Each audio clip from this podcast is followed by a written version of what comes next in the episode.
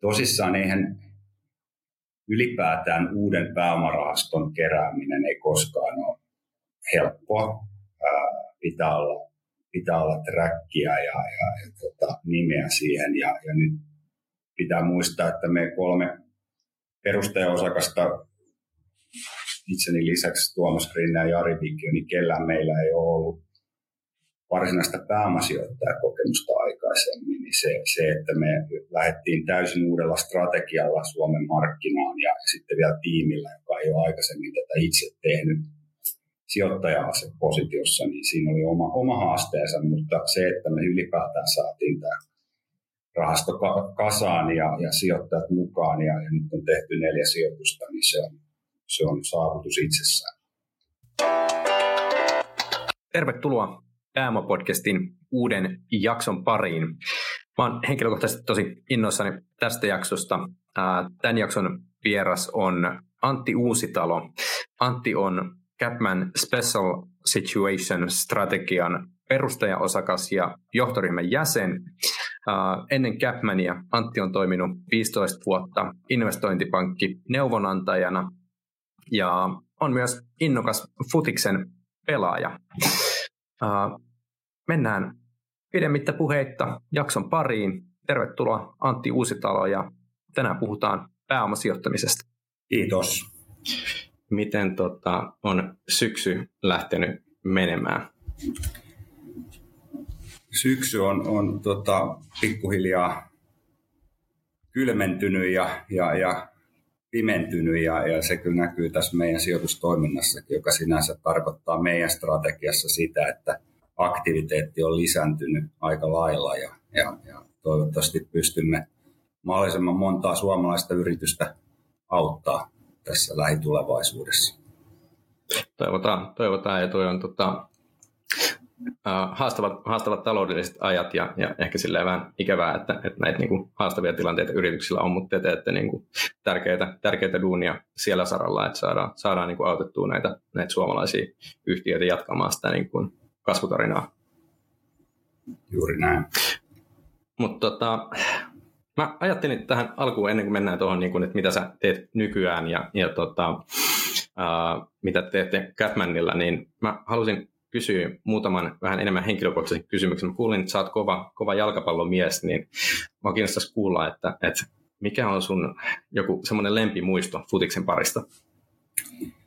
Voi kuule, mulla on yli 35 vuotta jalkapalloa elämässä takana ja, ja siitä riittäisi varmasti parituntinen podcasti käsiteltäväksi. Ja, ja tosissaan, tehdään erikseen futisjakso. Te, tehdään, tehdään erikseen. Ja tosiaan no. tausta vahvasti tuolta urheiluparista ja oma, oma seura tätä nykyään IF Knistan. Ja viimeisin nyt hieno muisto ihan tästä pari päivän takaa lauantailta, kun seura saavutti satavuotisen historiansa ensimmäisen veikkausliiga karsintapaikan ja, ja nyt sitten Onneksi olkoon. Tämän viikon tulevana keskiviikkona tullaan, tullaan pelaamaan kyseinen ottelu, mutta 35 vuoteen plus on mahtunut paljon hyviä muistoja sieltä junioriajoilta, ensimmäiset Helsinki Cup-voitot ja sitten kun pääs, pääs niin sanotusti korkealle tasolle pelaa niiden lapsuuden idolien kanssa samalle kentälle, niin se oli jotain, jotain tietenkin ikimuistosta. Ja tietenkin sitten seurajohtajana, mitä on IF Kristanissa tehnyt viimeiset kahdeksan vuotta, niin kaikki, kaikki sarjanousut, mitä on tähän matkan varrelle saavutettu, niin on, on silleen vahvasti mielessä. No, kuka on sun tota, kaikkien aikojen, kaikkien, kaikkien aikojen lempipelaaja?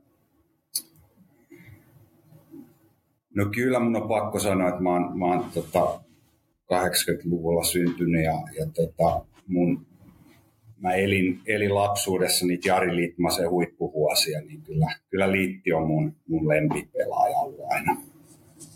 Olisiko Liitti sun, Liitti sun joukkueessa, jossa saisit kasata unelma, unelmatiimin? Ei olisi Totta mitään kai. budjettia eikä mitään. Totta kai. No.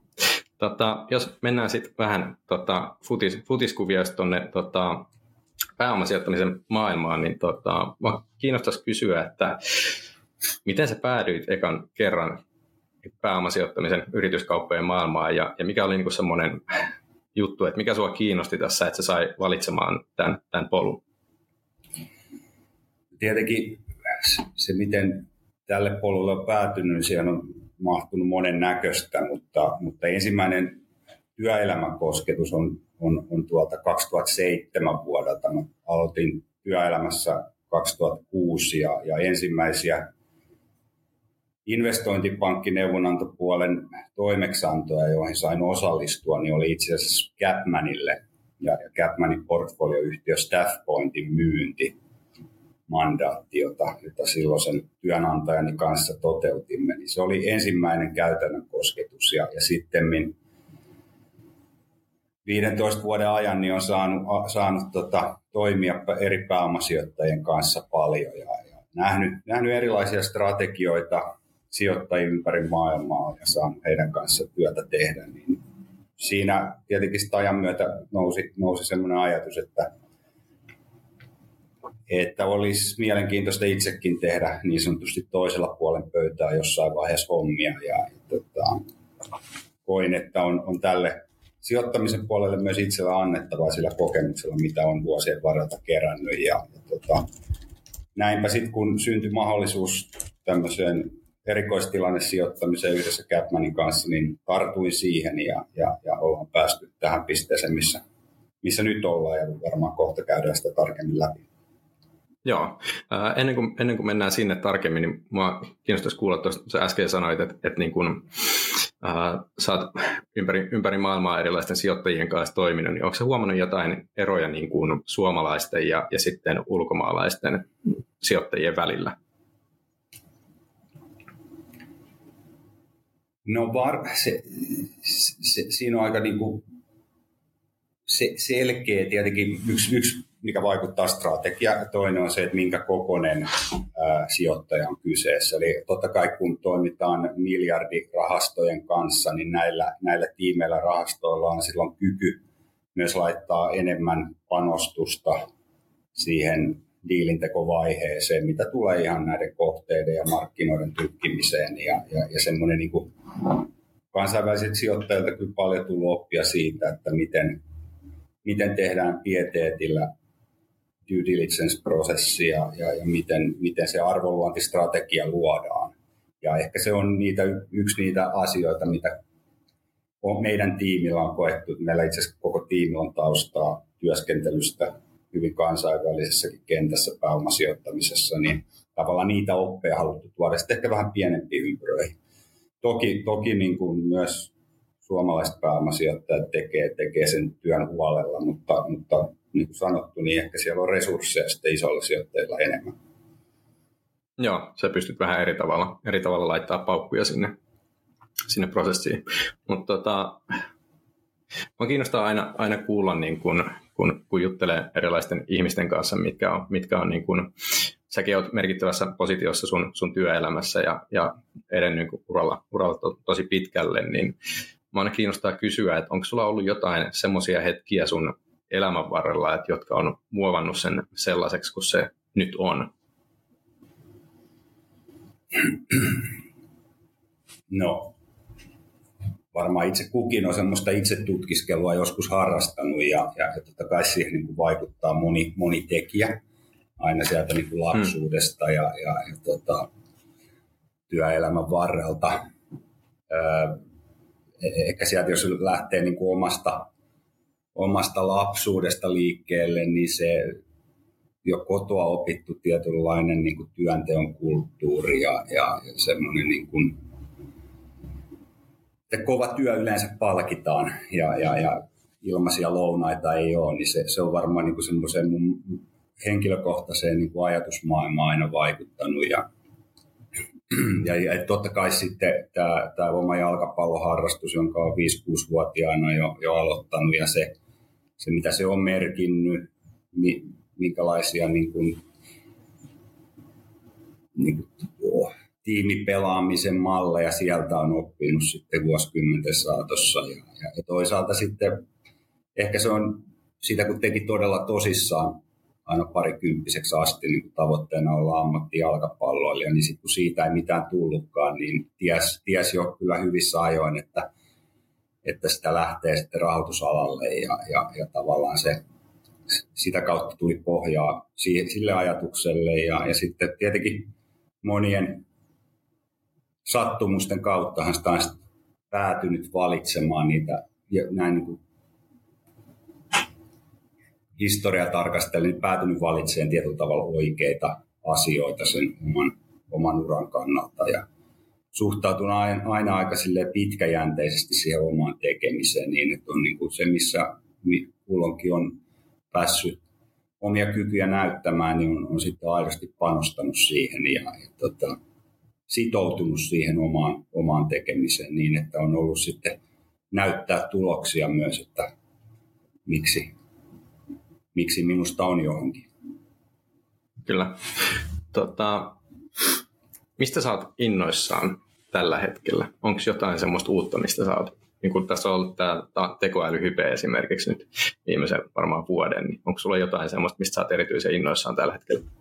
Me täytyy sanoa heti, että meidän, meidän sijoitusstrategia onneksi, onneksi me ei tarvitse tekoälystä hirveästi hypettää. Tota, kyllä tällä hetkellä mä oon eniten innostunut tästä meidän rahastosta ja, ja siitä päivittäisestä tekemisestä, mitä me saadaan tehdä meidän hienojen portfolioyritysten kanssa niiden kehittämisessä vaikeiden paikkojen yli. Ja, ja tota, ylipäätään ne näkymät, mikä, mitä itse ja, ja meidän tiimi näkee tässä meidän sijoitustoiminnassa, on mielenkiintoisia. Se, se luo sitä iloa joka päivään. Ja totta kai myös se mahdollinen veikkausliikapaikka Knistanille innostaa tällä hetkellä hyvin paljon. Tuosta tuli mieleen, että tota, niin kun, tuntuu, että nykypäivänä tosi paljon sanotaan sitä, että, että täytyy niin tehdä sitä, mitä, mitä rakastaa. Niin mitä mieltä sä oot tästä? No siis mä oon täysin samaa mieltä siitä. Ja, tota, varmaan siinä on niin kuin, ehkä jos reflektoi taas tätä omaa uraa, niin, niin tietyllä tavalla jossain pisteessä tuli seinä vastaan sen, sen neuvonantotyön osalta, että se, siitä koki, että ei, ei saanut, se ei ollut enää se joka aamunen herätys, ei ollut sitä nautintoa, että pääsee sitä hommaa tekemään. Ja, ja tota, se pitkässä juoksussa se alkaa kuormittaa todella paljon. Ja, ja se tänä päivänä niin tilanne on itselle toinen ja, ja kokee, että että tekee just niitä asioita, mitä aina halunnut syödä pienestä pojasta asti. Saa olla rakkaan harrastuksen parissa ja on oma perhe ja, ja sitten saa vielä tehdä sitä, sitä työtä, mistä aidosti tykkää. Miten sä tota, lähestyit tuota tilannetta, kun sä huomasit, että se ei välttämättä ollut enää se entinen duuni niin kuin sitä, mitä sä ei, ei ollut niin kuin kivaa herätä, niin, niin toi on varmasti tosi hankala paikka silleen, silleen, että jos on elämässä sellainen tilanne, niin miten sä lähestyit tuota muutosprosessia ja, ja pystytkö kertoa siitä vähän tarkemmin? Kyllä mä mielelläni jaan, jaan ajatuksia siitä ja kokemuksia. Eli siis niin kuin tänä päivänä monella, niin kyllähän työperäinen uupumus on todella yleistä ja, ja mulla kesti liian kauan itse havaita sitä, että et tavallaan se, se ilo, ilo puuttu siitä, siitä, kun aamulla heräsi ja töihin lähti. Ja hen, omalla kohdalla se, se kyllä niin kuin vietiin aika äär, niin kuin loppuun asti. Että yksinkertaisesti oli liian paljon asioita tässä tietyssä vaiheessa pöydällä ja, ja tota, ei nauttinut tekemisestään. Ja, ja sitten onneksi, onneksi löytyy hyviä ihmisiä ympäriltä, jotka pystyy niin kuin antaa guidancea, että kannattaa miettiä elämäprioriteetteja uudelleen ja, ja näinpä ollen sitten kohtuullisen pitkän prosessin myötä sitten, sitten tein sen ratkaisun että, ja, ja toisaalta tartuin niihin mahdollisuuksiin, mitä oli tarjolla, että, että voi tehdä jotain muutakin ja, ja tota, sain, sain toisaalta itse palautua niistä vuosista, jotka oli raskaita ja toisaalta sitten rakentaa jotain ihan uutta, josta, josta itse sitten nauttii. Mm. Siitä ehkä, ehkä aasinsillalla niin tuohon, että, että mitä sä teet nykyään. Kerrotko vähän tarkemmin tuosta, mikä niin kuin Capmanin Special Situations on? Joo, eli, eli no Capman varmasti kuuntelijoille monelle tuttu pääomasijoitusyhtiö ää, ja, ja se, miten, mikä on Capman Special Situations, kuten muutkin Capmanin sijoitusstrategiat, on, on itsenäisiä tiimejä, joita vedetään partnerivetoisesti ja, ja Capman on sijoitusplatformi, joka, joka antaa sitten pörssiyhtiönä tämän koko tuen näille itsenäisille tiimeille tähän, tähän meidän tekemiseen. Ja me ollaan tuoreen rahastostrategia tässä Capman perheessä. Lähdettiin kesäkuussa 2020 virallisesti liikkeelle ja, ja tota, se, mitä me tehdään, on, on tämmöinen tilannevetoinen sijoitustrategia, eli, eli tyypillisesti me haetaan tilanteita, jossa puhutaan ö, käänneyhtiöistä, niin sanotuista distressed-tilanteista, eli, eli on kassavirta on tiukoilla, tase on tiukoilla. Distressed voi tarkoittaa omistajien keskinäisiä välienselvittelyä, se voi olla rahoittajien ja omistajien välisiä haasteita. Ja näitä me pyritään ratkomaan sitten meidän hyvin joustavalla sijoitusmandaatilla. Eli, eli meillä on sijoittajilta ää, rahastositoumuksia, jotka mahdollistaa meidän sijoittavan sitten niin oman pääoman ehtoisiin instrumentteihin kuin velkainstrumentteihin ja kaikkea siltä väliltä. Ja pyritään myös hyvin operatiivisella otteella tuemaan näihin tilanteisiin ja, ratkomaan niitä yhdessä sitten yhtiöiden avainhenkilöiden kun sitten meidän tiimin panostuksella ja sen lisäksi tämän strategian ympärillä on rakennettu hyvin laaja osaajien verkosto, joita kytketään tilanteisiin sitten tarpeen mukaan sisään. Ja, ja tota, me haluttaisiin olla tässä niin kuin meidän koko pääomasijoitusekosysteemissä semmoinen niin ratkaisija vaikeisiin tilanteisiin, jolloin, jolloin me halutaan olla hyvä kumppani, uskottava kumppani niin muille omistajille, sijoittajille, avainhenkilöille yrityksissä kuin sitten myös rahoituslaitoksille, jotka painiskelee näiden haastavien tilanteiden kanssa. Tekemällä tämä kaikki oikein me nähdään, että tässä on mielenkiintoinen arvolupaus meidän sijoittajille, kuin sitten muutenkin suomalaiseen liike-elämään se, että me annetaan uusia, uusia mahdollisuuksia sitten niille yrityksille, jotka sen, sen on ansainnut. Kyllä. Ja tuo ajatus oli aika mielenkiintoinen teiltä, että sä sanoit kesäkuussa 2020 niin kun perustit tuon fundin, fundin tota, niin, niin just silloin, kun oli nämä niin kun haastavat ajat alkanut, alkanut, että tässä on ollut vaikka minkä näköistä kriisiä, kriisiä nyt viimeisen parin vuoden aikana, niin silleen hyvä, hyvä ajatus teille kyllä tuon rahaston kanssa. No joo, se tietenkin oli osittain sattumaa, että kyllähän tätä oli jo sitten hyvä tovi mietitty tätä aiheota ennen kuin virallisesti tultiin ulos. Ja, ja tota, se, että tultiin kesken koronakriisin, niin siitähän siinä vaiheessa, kun oltiin periaatepäätökset tehty tästä ja suunnitelmat, niin koronasta ei vielä tiedetty mitään. Mm. Enemmän, enemmän siinä nähtiin se mahdollisuus siinä, että, että tämmöistä toimia ei Suomessa aikaisemmin ole ollut tässä koko luokassa, missä toimimme ja, ja ennen kaikkea ei ollut kotimaista toimia, instituutiomaista uskottavaa toimia ja, ja, ja taustalla on tietyllä tavalla myös driverina se, että et, et tämmöisten finanssikriisin jälkeinen maailma on ollut hyvin erikoinen. Pankkisääntely on tiukentunut huomattavasti. Pank, pankkien työkalut järjestellä vaikeita tilanteita pienentynyt. He eivät voi ottaa yritysten omistajuutta käytännössä yli. Heillä ei ole tiimeissä riittävää osaamista, kykyä tänä päivänä. Toisaalta nollakorot on mahdollistanut sen, että, että tässä on annettu pitkää luottoa hyvin edullisesti yrityksille, pidetty niitä vähän niin väkisin pystyssä. Ja, ja se, tämä oli se ajatus, mikä meillä alun perin oli, että, että nollakorkomaailma ei tule jatku ikuisesti ja, hmm. ja, ja, ja sääntely tiukentuu koko ajan, jolloin semmoinen tietynlainen ää, markkinan synty, me, mehän synnytämme tässä kokonaan uutta markkinaa. Me nähtiin, että tämmöinen synty, syn, syn, markkinan luontiprosessi tulee Suomessa ja Pohjoismaissakin tapahtumaan, koska sinänsä tätä meidän strategiaa on toteutettu tuolla muualla maailmassa pitkään, ennen kaikkea Pohjois-Amerikassa ja brittimarkkinoilla. Miksi Suomessa ei ole, ei ole aikaisemmin niin sun näkemyksen mukaan ollut tämmöistä, tämmöistä rahastoa?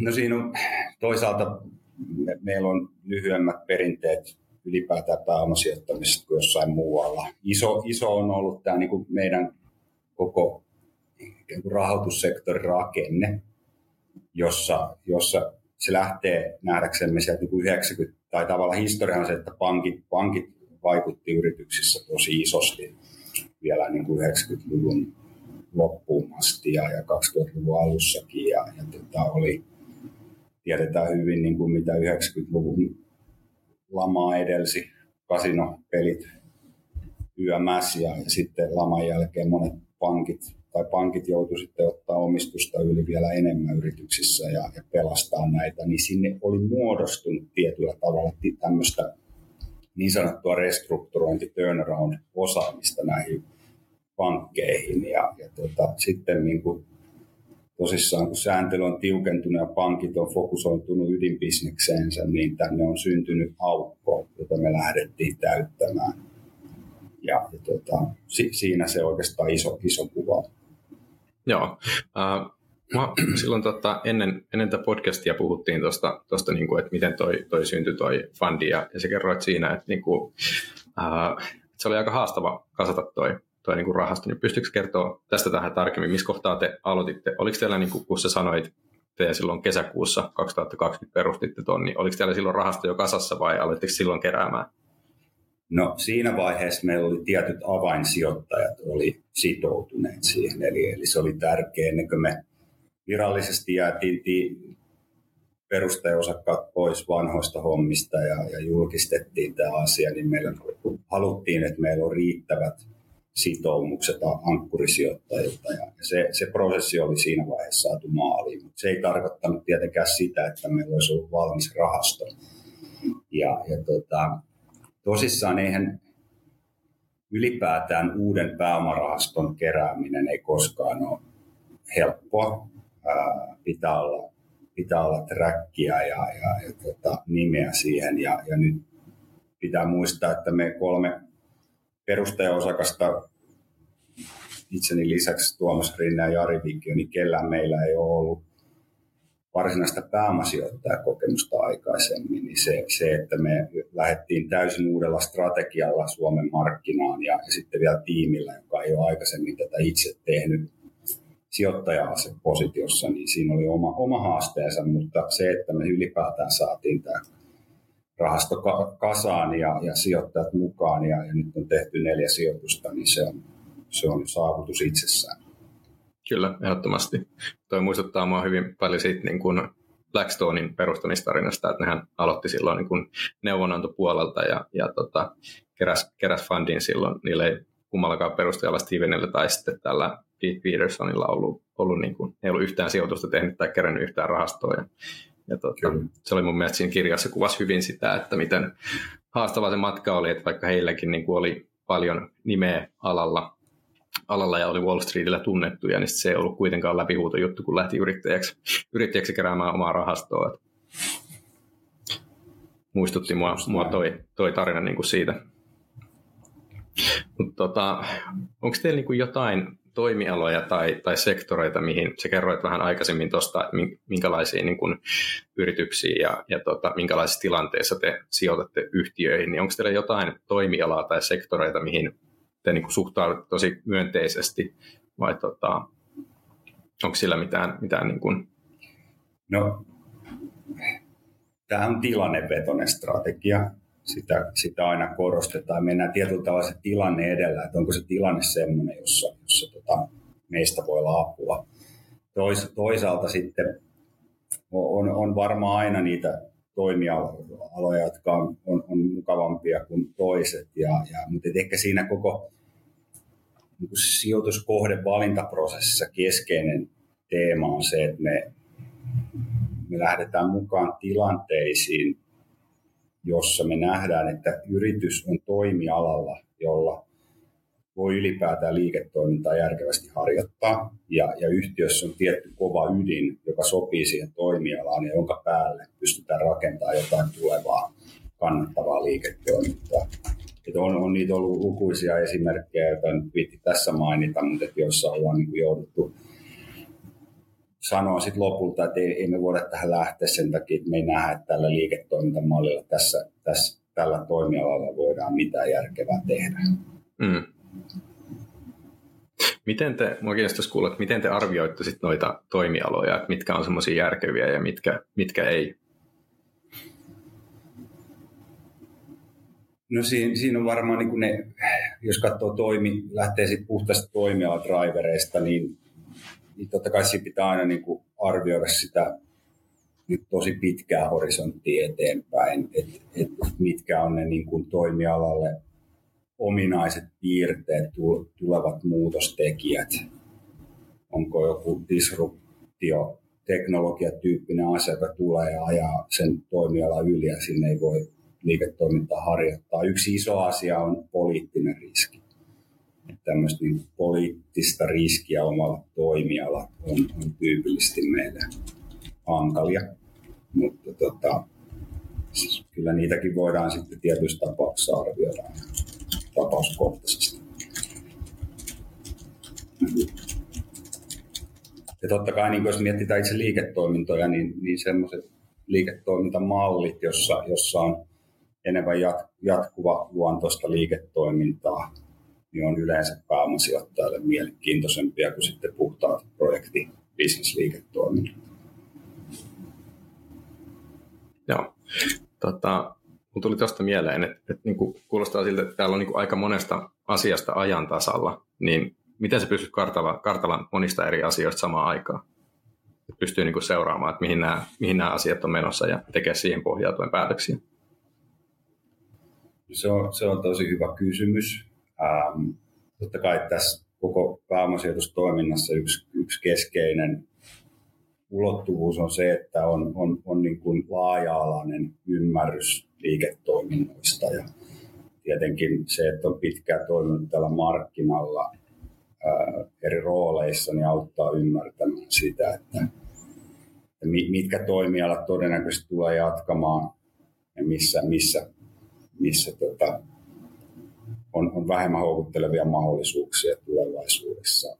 Pitää olla jatkuvasti pallon päällä niin sanotusti siinä, että, että pitää itsensä tietoisena eri, eri toimialojen trendeistä ja tapahtumista. Ja, ja tota, ei tietenkään kaikkea tarvitse itse tietää, että kyllä me sitten käytämme aina kun jotain tarkastellaan vähän lähemmin, niin käytetään sitten ulkopuolisia asiantuntijoita myös, joita otetaan sitä näkemystä, näkemystä niistä toimialoista. Joo, tota, kun mietin, mietin näitä kysymyksiä tässä ennen, ennen tätä meidän jaksoa, ja, ja tota, minua kiinnostaisi kuulla niin kuin toi, että miten näissä teidän diileissä, kun te arvioitte jotakin yrityksen arvoa, kun te sijoitatte johonkin yritykseen, mikä voi olla taloudellisesti aika hankalassa tilanteessa, ja perinteisesti niin kuin pääomasijoituksissa verrataan vaikka sitä yrityksen arvoa tota, vaikka toteutuneisiin yrityskauppoihin tai, tai arvioidaan sitä kassavirtaan perustuen, niin miten, miten näissä, näissä teidän diileissä niin kun se arvioidaan se yrityksen arvo? No, kyllä me, meillä on ihan samat työkalut sinänsä käytössä kuin kaikilla muillakin sijoittajilla ja, ja, ja kyllä, kyllä me katsotaan ihan samoja verrokkikertoimia markkinalta, niin listayhtiöiden arvostuskertoimia kuin transaktiokertoimia, käytetään kassavirtapohjaisia ää, arvonmääritysmenetelmiä. Tyypillisesti ne liittyy siihen, että kun me arvioitsemme sitä, että jos tässä firmassa onnistutaan turnaroundin tekemisessä, niin mikä se meidän mahdollinen exit-arvo voi olla. Se liittyy enemmän niin kuin siihen ja sitä kautta me lasketaan ikään kuin taaksepäin siitä, että millä, millä arvostuksella tätä kokonaisuutta voidaan katsoa. Ehkä se nyanssi tässä meidän hommassa on, että, että tyypillisesti me myös katsotaan yhtiön konkurssivaluaatiota. Eli tehdään niin sanottu konkurssivertailulaskelma ja pidetään huoli siitä, että, että varsinkin jos me ollaan tämmöisessä todella distress-tilanteessa, niin, niin me oltaisiin niin kuin aika lähellä sitä konkurssilikvidaatioarvoa, jolloin, hmm. jolloin voidaan niin perustella riippuen pääomarakenteesta, että me pystytään niin menemään sinne, sinne sisään semmoisilla ehdoilla, jossa meidän pääomat olisi mahdollisimman turvattu. Miten, miten sä näet niin tuon niin riskit tässä, tässä liiketoiminnassa verrattuna perinteisempään, perinteisempään pääomasijoitukseen?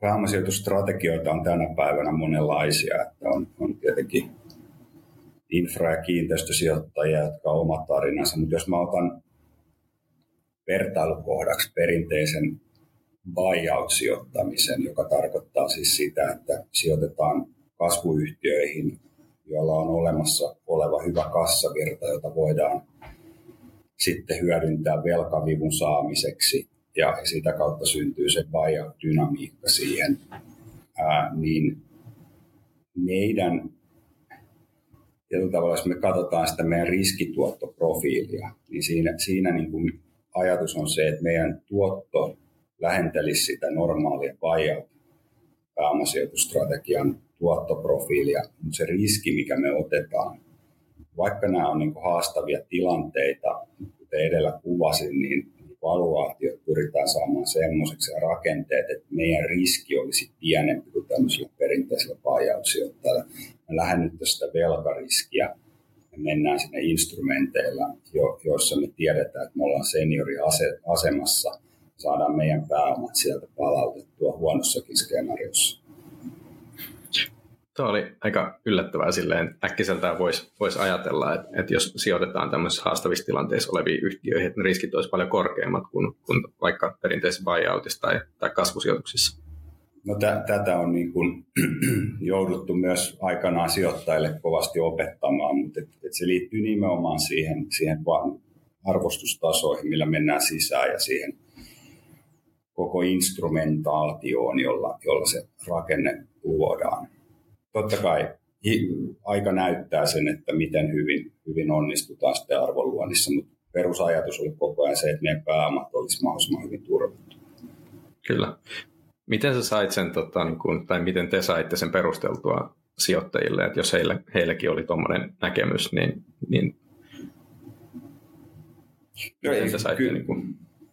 Totta kai sellaiset sijoittajat, jotka, joille tämä strategia on tuttu, niin on on, on ymmärtänyt välittömästi, mutta, mutta oikeastaan tällä tavoin rautalangasta, kun tässä edellä sinulle kerroin, niin, niin sitä käytiin läpi. Ja, tota, totta kai sit konkreettisten diilien kauttahan se on tullut selkeästi esille näille meidän sijoittajille, että mitä tämä on. Kyllä, joo. No miten sitten, jos mietitään niin kuin, tota, tämmöisessä haastavassa tilanteessa olevaa, olevaa yhtiöä ja, ja niiden johtoryhmiä, niin miten te arvioitte niin kuin näiden kykyä selviytyä niistä, niistä saneeraustilanteista?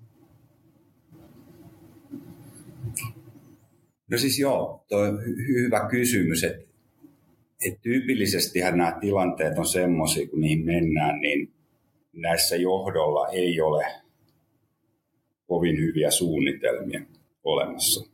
Ja, ja, ja todennäköisesti johdossa on tehty ja, ja, ja myös omistajaohjauksessa virheitä, on tehty vääriä valintoja, on, yhtiöllä on väärä strategia, on tehty vääriä yritysostoja, vääriä muita kasvuinvestointeja, jotka on sitten kuormittanut yhtiön tasetta ja, ja, ja, ja aiheuttanut kannattavuusongelman. Ja hmm. tietyllä tavalla me aika nopeasti siinä, kun sitten aletaan yhtiönä johdon kanssa käymään keskustelua, niin tulee esille se, että onko tällä, tällä porukalla niin mitä ajatusta siitä, että miten tästä tullaan ulos.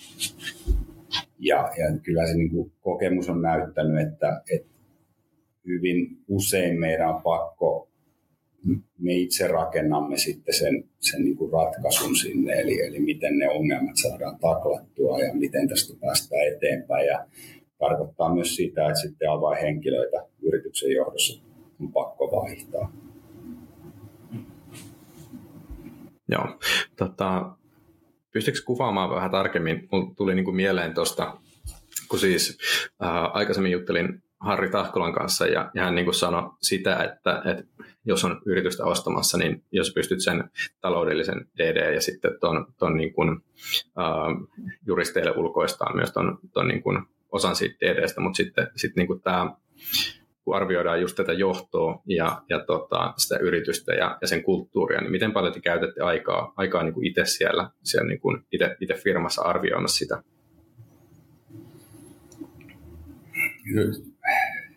Riippuu miten paljon te keskustelette sen?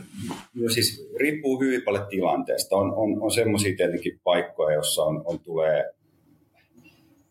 ikään kuin pitää päätökset tehdä hyvin vajavaisin tiedoin meidän sijoittajana esimerkkinä tilanne, jossa, jossa niin kuin rahoittajat haluaa irtautua nopealla aikataululla jostain tilanteesta. Yhtiö tarvitsee nopeasti myös uutta pääomaa ja, ja tota, silloin todennäköisesti se koko prosessi tosissaan on hyvin lyhyt ja, ja se informaatiotaso, mitä meillä on käytettävissä, on rajallinen. Hmm. Mutta kyllä suurin osa näistä on semmoisia kuitenkin tilanteita, joissa sitä aikaa on vähän enemmän ja, ja kyllä me niin tosi paljon käytetään nimenomaan aikaa siihen, siihen tota, yhdessä johdon kanssa käydään niitä ongelmia läpi, sitä yrityksen tapaa, nykyistä tapaa toimia, niitä mahdollisuuksia ratkoa niitä haasteita.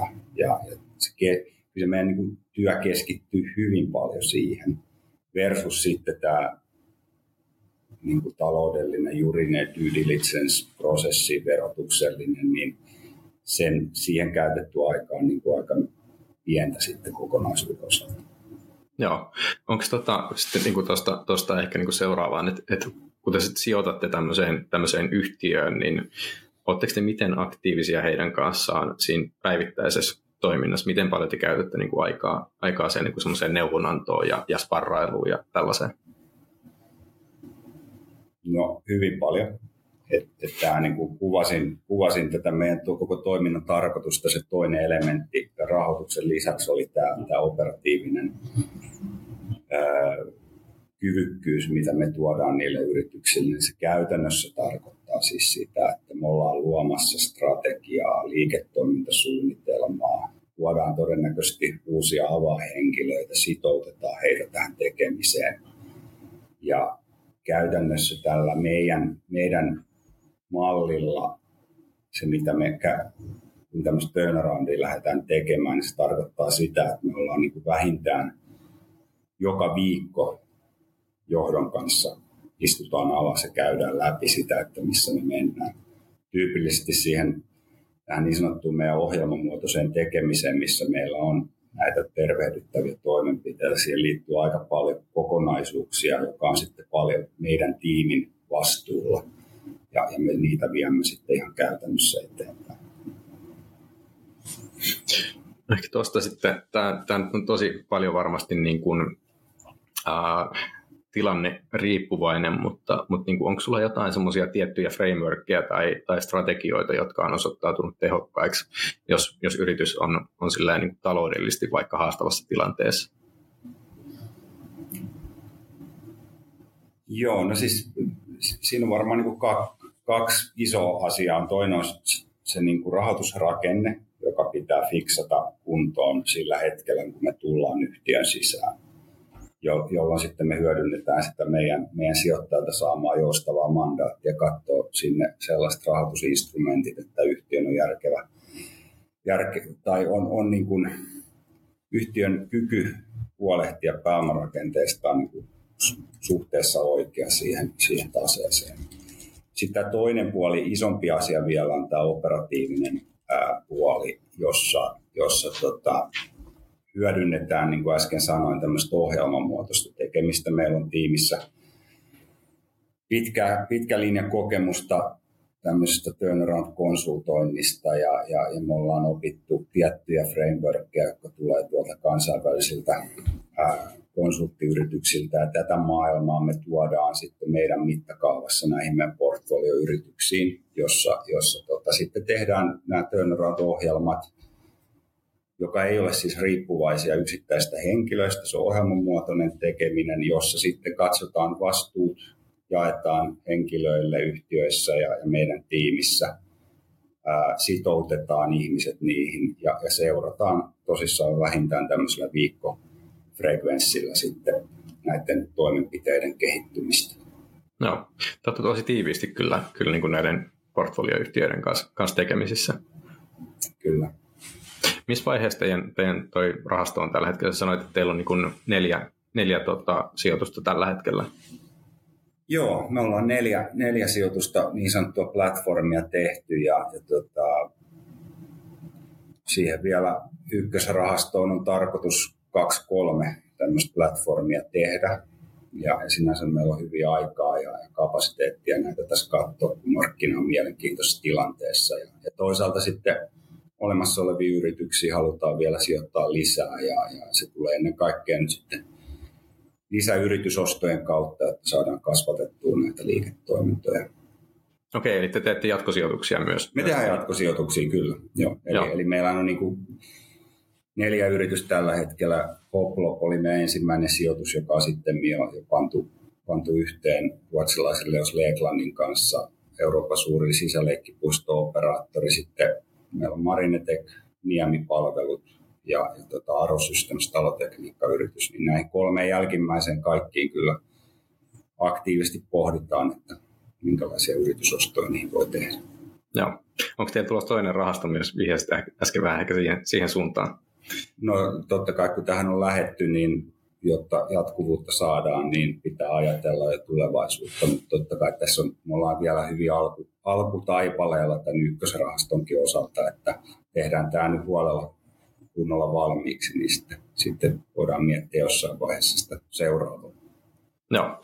Tota, minkälainen näissä, näissä on niin kuin tyypillisesti tämä tehtyjen sijoitusten niin pitoaika?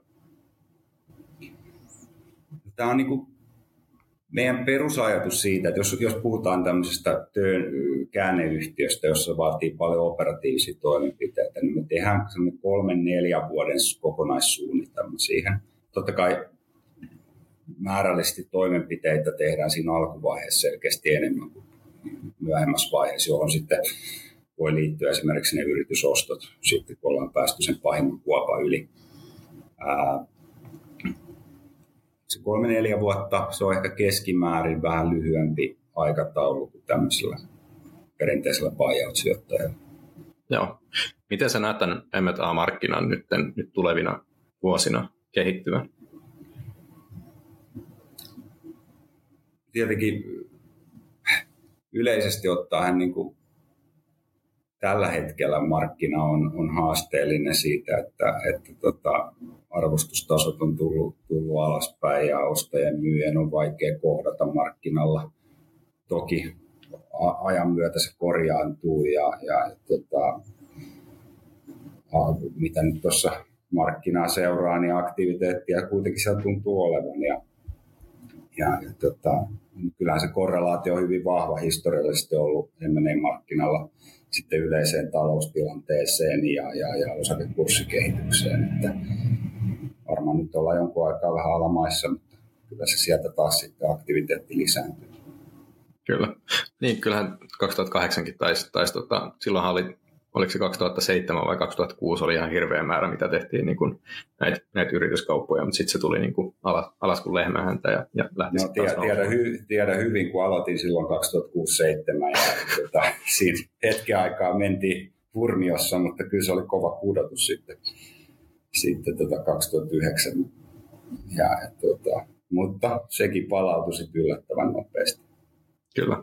Millaista oli aloittaa niin kuin tässä tota, yrityskauppojen parissa just tuolla, niin kuin, kun tämä buumi oli, oli korkeimmillaan?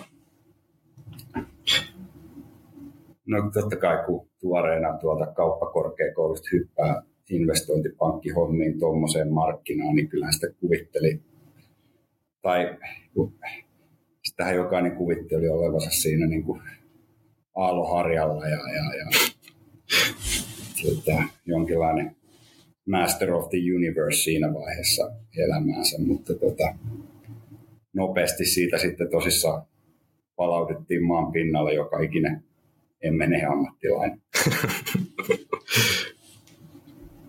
Joo. Tota, jos mietitään noita niin kun, irtautumisstrategioita näissä erityistilanteissa, niin miten, miten te lähestytte näitä, kun otetaan huomioon toi niin sijoituksen arvo ja sitten näkymien tuommoinen häilyvä, häilyvä luonne.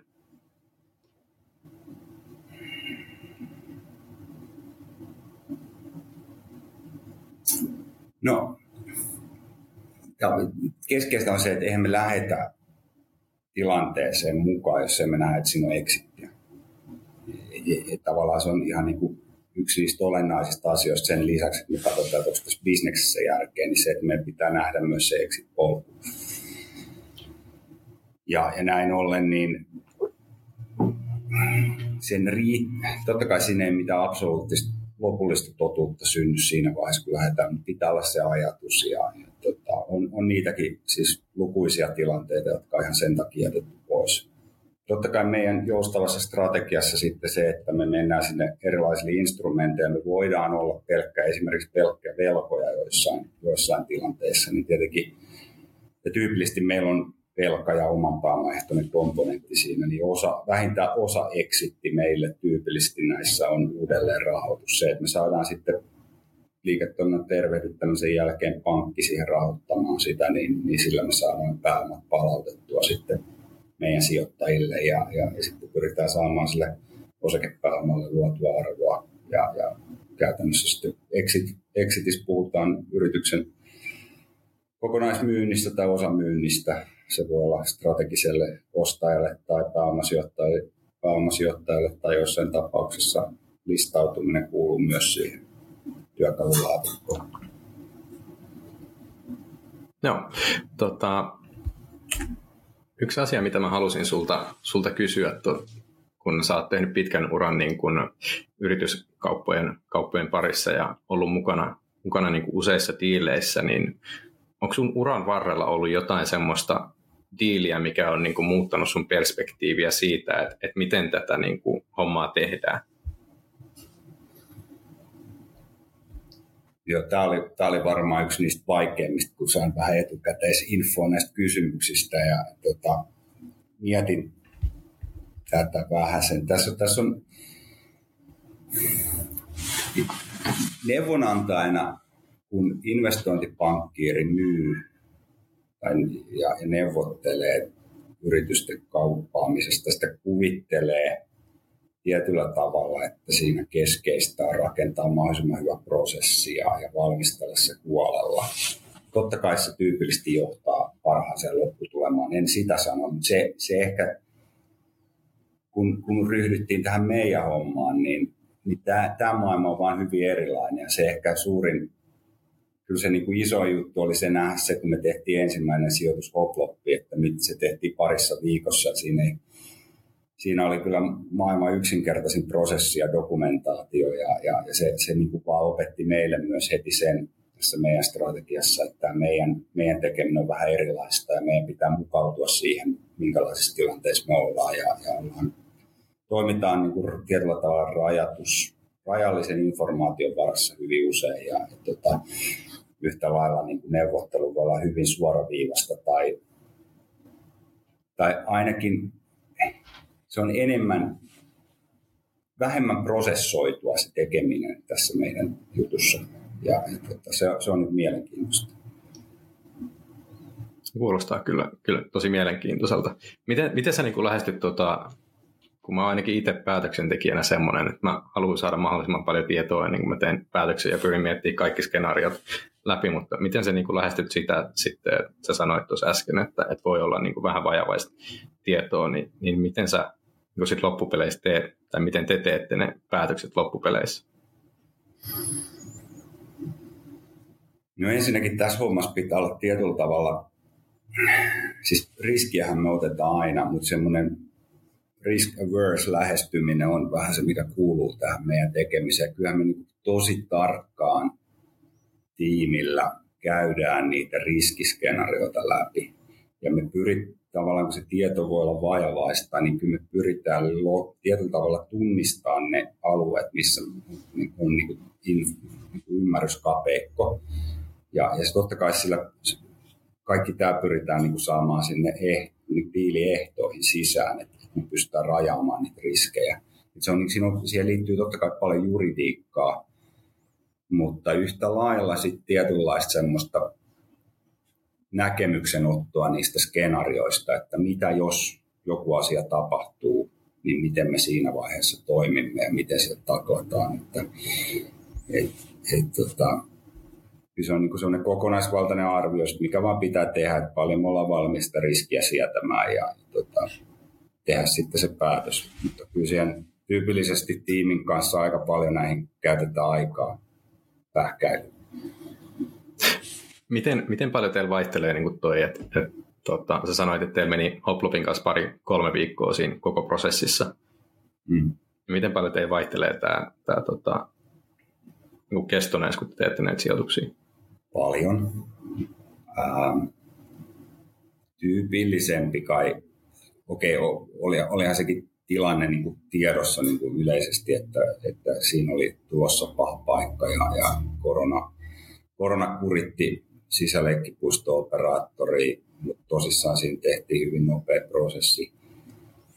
Yleensä, varsinkin nyt kun nimeä markkinalla meilläkin alkaa olla ja, ja me, meidät niin kuin mielellä otetaan jo keskusteluihin mukaan, niin kyllähän se niin kuin tyypillisemmin vie sitten aikaa. Että yleensä, yleensä yritykset, niiden omistajat ja rahoittajat siinä vaiheessa, kun me keskusteluita avataan, niin eivät itse asiassa ole vielä ihan siinä tilanteessa, että me olisimme heille se ratkaisu. Että kyllä siinä niin kuin usein, usein niin kuin käydään aika monia muita keskusteluita ennen kuin me ollaan vähän semmoinen niin kuin leikkisästi tuossa itsekin todettu, että me ollaan semmoinen viimeinen vaihtoehto sitten yrityksille tulla mukaan siihen pelastuspaketilla. Että, että tota, toisaalta me ollaan tyytyväisiä siitä, siitä ja tota, hyvä, että voimme olla avuksi, mutta kyllä se, kyllä se ottaa aikaa tämmöiset niin kuin päätökset, niiden prosessoiminen siellä omistajan rahoittajan puolella niin vie, vie sitten pitkän aikaa. Ja sitten se varsinainen transaktio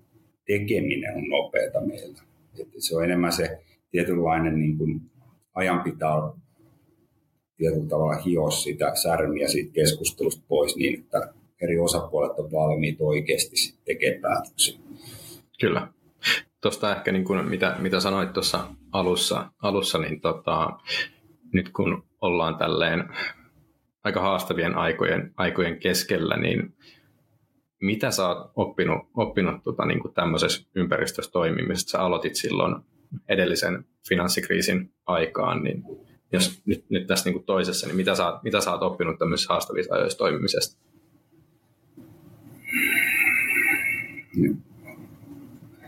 Hyvä kysymys. Tietenkin nythän suuri osa mun, mun ajasta, mitä mä oon niin ollut tällä markkinalla, me ollaan eletty sitä nollakorkomaailmaa. Nyt, nyt tietenkin puhutaan niin hyvin erilaisesta talouden notkahtamisesta, mitä se oli finanssikriisi aikaa, joka oli selkeästi finanssikriisi nimensä mukaisesti. Ja, ja me ollaan enemmän siinä, siinä ikään kuin inflaatioiden ja inflaation ja koron yhteisvaikutuksesta ja talouden yleisestä hiipumisesta. Ja, tota, mutta ehkä, ehkä se niinku iso, iso juttu, mikä, mikä tässä pitää muistaa, on tietyllä tavalla se, että kukaan, kukaan ei ole niinku semmoinen ennustaja, joka voisi sanoa sen, että, että milloin, milloin talous kääntyy ja, ja milloin me ollaan saavutettu joku kuoppa, kuopan pohja. Ja, ja tavallaan, niin koska katson sijoittajana tätä tekemistä, niin tär, kyllä parhaat diilit tyypillisesti tehdään siinä vaiheessa, kun siellä kuopan pohjalla ollaan ja sieltä päästään eteenpäin. Et, et, tota, kyllä se niin kuin heijastelee tietyllä tavalla meidän tämänkin hetken tekemistä, että me vaikea sitä ennustaa, että mi, miten, mihin tämä talous menee, mutta, mutta pyritään lähteä sellaisiin tilanteisiin, jossa nähdään, että ei ainakaan niin kuin hirveästi enää oltaisi alaspäin luusumassa. Kyllä. Ei, ei auta jäädä niin kuin tämmöisessäkään tilanteessa paikalle, vaan että on aktiivinen edelleen siellä, siellä markkinalla ja, ja tota, hmm. lähtee sitten semmoisiin keisseihin mukaan, mitkä vaikuttaa, vaikuttaa lupaavilta. Kyllä. Tota, jos miettii, että et on nyt yrittäjä, mikä, mikä kuuntelee tätä ja, ja tota, silloin firmassa, firmassa taloudellisia haasteita, niin millaista vinkkiä sä antaisit tämmöiselle yritykselle tai, tai yrittäjälle, että minkälaisia asioita tässä voi tehdä, että voi lähteä niin kuin, toki toi riippuu varmasti tilanteesta, tilanteesta paljon, mutta, mutta jos niin tämmöisiä yleisiä, yleisiä juttuja pystyt esimerkkejä antaa. No varmaan iso asia, jos mietitään meitä ja sit suhteessa yrittäjäomistajaan ja, ja, ja tota, sitä dynamiikkaa, niin se voi olla, että joku yrittäjä pelkää meitä, että me viedään heidän yritys ja, ja, ja sitten menetetään kaikki. Mutta mä ehkä kääntäisin sen niin päin, että kannattaa niin olla rehellinen itselleen ja, ja miettiä sitä omaa tilannetta, että onko niitä resursseja, osaamista sen, sen niin käännöksen tekemiseen, jos näyttää siltä, että tämä suunta on väärä. Ja mieluummin pyrkiä löytämään ratkaisu hyvissä ajoin, koska semmoisiin tilanteisiin me, mekin mielellään lähdetään, että jaeta, tullaan auttamaan, jaetaan sitä hyvää sitten yrittäjän kanssa ja, ja tehdään se käänne. Koska sitten pahimmillaan tilanne on ajautunut aivan mahdottomaksi sen yrittäjän kannalta sitten loppujen lopuksi ja, ja, ja se, se, että millä ehdoilla me voidaan tulla loppuviimeen mukaan, kun, kun konkurssi on seuraavalla viikolla, niin luonnollisesti ne ehdot on aika paljon huonommat yrittäjän kannalta kuin mitä ne olisi ollut puoli vuotta aikaisemmin. Kyllä, eli, eli tässä niin kuin kannattaisi olla, olla aikaisin, aikaisin liikenteessä ja, ja tota, tehdä niin kuin peliliikkeitä mielellään vähän etupeltoon, kun sitten odottaa, odottaa niin kuin, että on niin kuin viimeinen vaihtoehto oikeastaan ennen, no juuri näin. ennen konkurssia.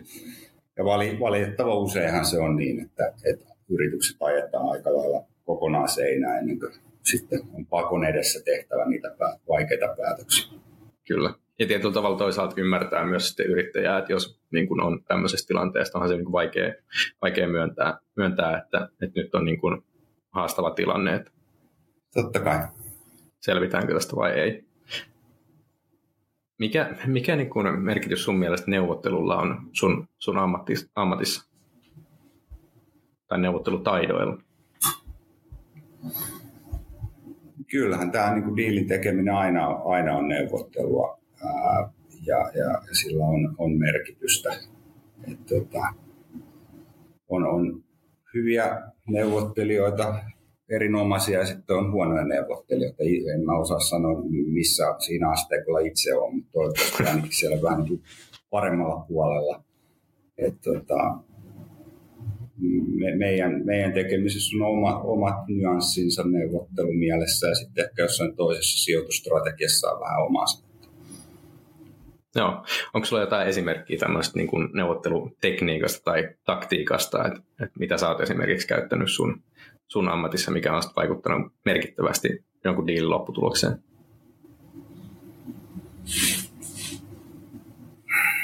Riippuu, onko ostamassa vai myymässä. Et jos mä nyt katson tästä, tätä meidän omaa nykyistä tekemistä, jos ollaan ostamassa, niin, niin tota, tietenkin tilanne on yleensä hankala sen myyjän kannalta. Ja, voi sanoa tässä, että neuvottelupositio on yleensä meillä parempi kuin sillä, sillä myyjäosan puolella. Ehkä, ehkä siinä se iso juttu on, että, että tavallaan yleensä vähän antaa aikaa tilanteille, niin niissä on yleensä tehtävissä parempi, parempi diili sitten omalta kannalta. Ja, ja toisaalta yleisesti niin kai, totta kai myy, myyjäpuolella niin se, että ei kannata se ensimmäiseen tarjoukseen tarttua. Että, että, tota, että, ei mulla mitään semmoista erityistä neuvottelua tähän mitään neuvottelu taktista vinkkiä kenellekään sen enempää antaa. No, tota, Mulle jäi mieleen tuosta aikaisemmin, kun kerroit, että, että sulla oli niin tosi selkeä alusta, alusta alkaen, että, että sä niin tuonne rahoituksen maailmaan haluat lähteä, niin minkälaisia neuvoja sä antaisit henkilölle, joku, joka haluaa niin päästä sisään pääomasijoittamisen tai, tai rahoituksen maailmaan yleensä? Joo, tota, no totta kai koulu, se, että käy koulut ja, ja, ja tota, panostaa niihin on, on aina tietynlainen pohja kaikelle. Ja, ja, mutta semmoinen voi olla hy- koulut käyty ja, ja näin, mutta jos se ole semmoista aitoa kiinnostusta, niin kyllä se näkyy aika nopeasti. Mäkin olen, en tiedä, satoja ihmisiä urani aikana rekrytoinut ja, ja tota, kyllähän semmoinen niin aito kiinnostus tulee olla siihen hommaan ja itsekin ollut pienestä pitää hyvin kiinnostunut, lukenut paljon ja, ja tota, tutustunut asiaan. Ja semmoinen tiedon jano tulee olla siihen, siihen omaan hommaan. Niin sitä kautta on, on niin kuin edellytyksiä mun mielestä siinä, niin kuin, totta kai pitää sitten hakeutua niihin oikeisiin niin kuin re, rekrytointikeskusteluihin, mutta et se, että on, on tehnyt vähän muutakin kuin sitä pel- pelkkää koulua ja on aidosti kiinnostunut siitä, niin se yleensä auttaa. Joo. No mikä, mikä tekee sun niin kun, kokemuksen tai, tai mikä, mikä on niin sun mielestä tekee hyvän pääomasijoittajan? Mitkä on sellaisia hyviä ominaisuuksia, mitä, mitä kannattaa olla? Sanoit, äsken, äsken tuossa sanoitkin, että, että niin semmoinen uteliaisuus ja mielenkiintoista sitä niin alaa kohtaan, mutta onko jotain muita, muita ominaisuuksia, mitä, mitä niin tuolla alalla uh, vaaditaan? No nyt mä en tietenkään, mun, mun pääomasijoitusura on sen verran lyhyt, että mä en niin kuin omasta puolestani itsestäni puhu, mutta että jos mä katson niitä menestyneitä pääomasijoittajia, mitä on urani aikana tavannut ja joiden kanssa on saanut tehdä töitä yhdessä, niin, niin kyllä totta kai se semmoinen peruskapasiteetti pitää olla kunnossa ja, ja uteliaisuus, mutta kyllä siellä niin tulee tämmöinen tietynlainen visionäärisyys, ää, johtamisominaisuudet, kyky tehdä koviakin päätöksiä, nopeita päätöksiä, verkostun, pitää olla vahvat verkostot itsellä ja, ja, ja sehän tulee sitä kautta, kun on, on aktiivinen, utelias ja haluaa, haluaa asiaan paneutua, niin kyllä tuolla, tuolla ne asiat mun mielestä Joo. Tota, mitä on, on niin kuin seuraavaksi luvassa tuolle teidän Capmanin Special Situationsille, mitä sille kuuluu ja onko siellä jotain näköpiirissä tämmöisiä jännittäviä hankkeita tai, tai sijoituksia, joista sä voit kertoa? No, tietenkään en, en voi tässä kertoa sen kovin tarkasti siitä, mutta kyllä mä, tällä hetkellä aktiviteetti on paljon, eli, eli mistä tässä on vähän puhuttukin, niin kyllähän tämä niin yleinen talouden suhdanne näkymät on he, heikohkot, jolle voisi sanoa, että hyvinkin heikot, ja, ja nähdään, että tässä on niin kuin monilla toimialoilla haasteita. Että tämä niin kuin talouden pyörät liikkuu sitten kuitenkin aika hitaasti tuolla niin kuin reaalitalouden puolella, että mekin kuviteltiin, että vuosi sitten jo pankkien kanssa, että tässä niin kuin aktiviteetti velkajärjestelypuolella olisi lisääntynyt jo niin kuin alkuvuonna, mutta, mutta tota, fakta on se, että se ottaa omaa aikansa. Tällä hetkellä näyttää siltä, että näitä niin kuin julkisestikin voi mediasta lukea, niin haasteet on. Totta kai rakentamisessa on ollut koko vuosi täynnä haasteita. Siellä voi olla rakentamisen puolella arvoketjussa jotain osia, jotka voi olla meille kiinnostavia mahdollisuuksia. Ja, ja tota, toisaalta sitten on nyt, nyt oikeastaan ensimmäistä kertaa kolme vuoteen nähdä, että kun nämä tosiaan korot, korot alkaa vähitellen vaikuttaa ja toi, sitten niin kuin marginaalit alkaa olla syöty, inflaatio painaa ja niin ihan teollista tekemistä alkaa meidän pöydällä, että konepajoja, prosessiteollisuutta, siellä on tämmöistä perinteisen tylsää tekemistä, niin, niin tota, ne voi olla meille mielenkiintoisia mahdollisuuksia. Tavallaan tämä niin kuin nollakorkoympäristö on hyödyntänyt näitä, näitä toimialoja ja, ja nyt kun ollaan ne unohdettu todennäköisesti aika pitkäksi aikaa, niin, niin, niin tota, tämä niin kuin velkamäärä, mitä nuo yritykset ovat ottanut viimeisen 10-15 vuoden aikana on valtava ja se tulee johtaa siihen, että näitä järjestelyjä tarvitsee tehdä, jossa me voidaan olla sitten kumppani omistajille, rahoittajille. No, no Eli sijoituksia todennäköisesti tullaan tekemään.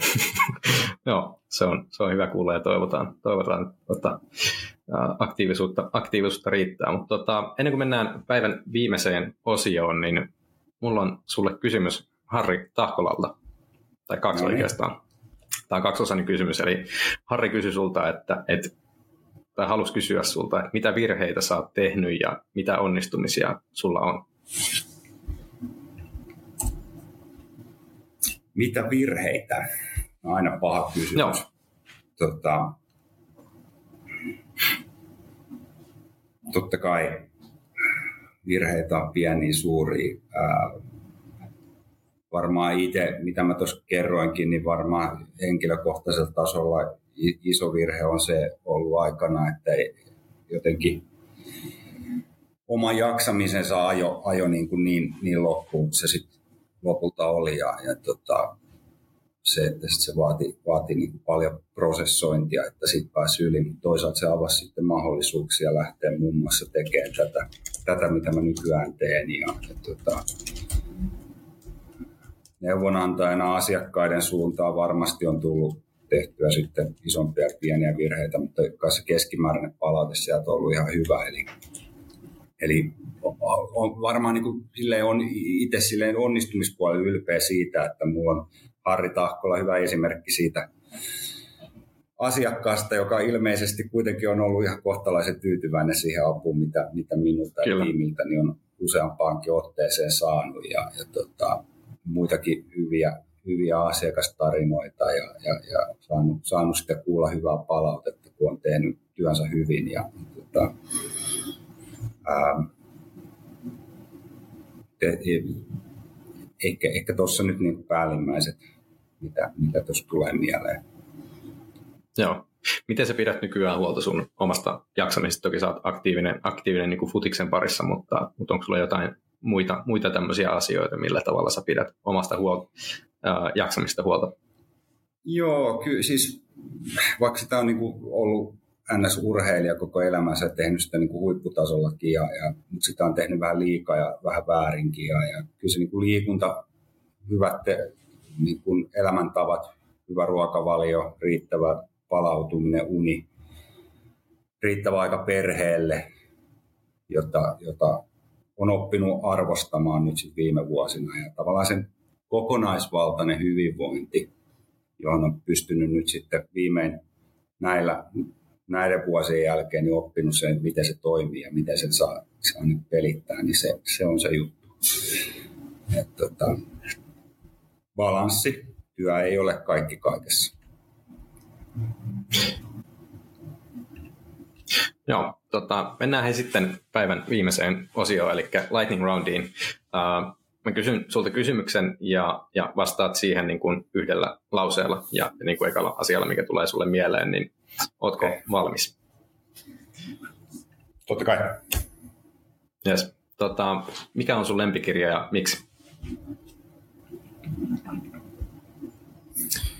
Saaks käyttää kaksi lausetta? Saa käyttää. mä, mä luen paljon ää, varmaan ja kuuntelen 40, about 40 kirjaa vuodessa. Ää, ei, ei ole, en ole kaunokirjallisuuden erityinen ystävä. Kaikkea viihteen, politiikan, sotahistorian ja, ja alan kirjallisuuden väliltä. Jos yksi kirja pitää nyt tämän podcastin kuuntelijoille valita ja jotka on kiinnostunut rahoitusalasta, niin uran alkuvaiheesta, niin toi, kyllähän toi Barbarians at the Gate kertoo Klassikko. R.J. Nabiskon tota, buyout-kamppailusta, jos, jonka KKR sitten voitti, niin tota siinä se on viihdyttävää lukemista ja siitä saa hyvän kuvan siitä vähän niin kuin, että missä, minkälaisessa toimintaympäristössä sitä vähän pienemmässä mittakaavassa itse toimii. No, se on erinomainen kirja kyllä. Tota, mikä on ollut sun suurin mahdollistaja sun menestyksen takana?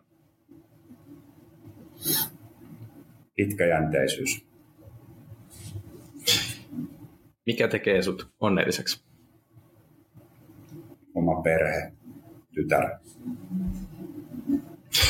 Uh, mikä on sun paras ominaisuus?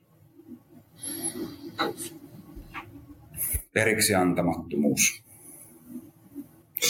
Paras sijoitus? Sijoitus omaan hyvinvointiin ja osaamiseen. Mistä haluat oppia lisää? Johtamisesta. Uh, elämän viisaus, jonka haluat jakaa?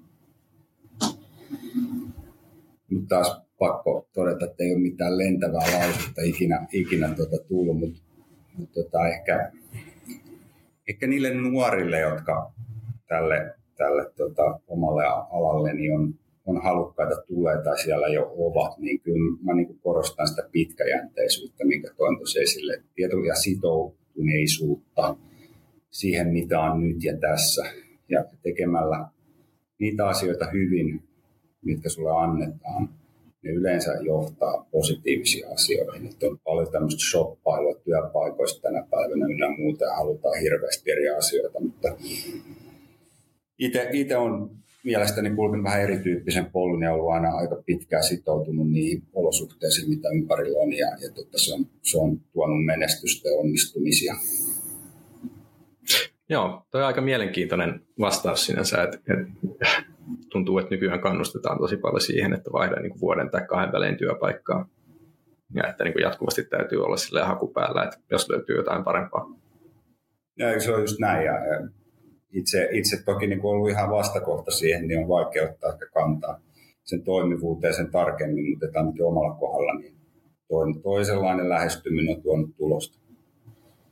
Joo. Sitten viimeinen kysymys. Kenet sä haluaisit nähdä Pääoma-podcastissa ja mitä sä haluaisit kysyä heiltä?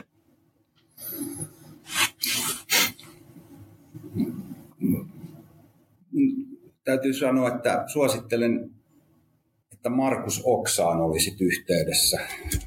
Pitkäaikainen asiakkaani ja, ja meillä on Markuksen kanssa paljon, paljon hyviä yhteisiä muistoja ja hän siis on Varona henkilöstöpalveluyhtiön perustaja ja, ja nykyisen Bravedo-konsernin pääomistaja ja toimitusjohtaja ja äärimmäisen menestynyt yrittäjä ja sijoittaja. Ja, ja tota, Markukselta mä kysyisin, että mikä noin menestyneen yrittäjän ja sijoittajan energisoi aamulla, kun hän herää, että miten, mikä häntä motivoi siihen jokapäiväiseen tekemiseen ja hänet tuntien siinä on energiaa riittää ja, ja asioita tapahtuu, niin mikä siellä on motivaatio taustalla? Jos saa vielä kysyä, niin miten vastaisit omaan kysymykseesi?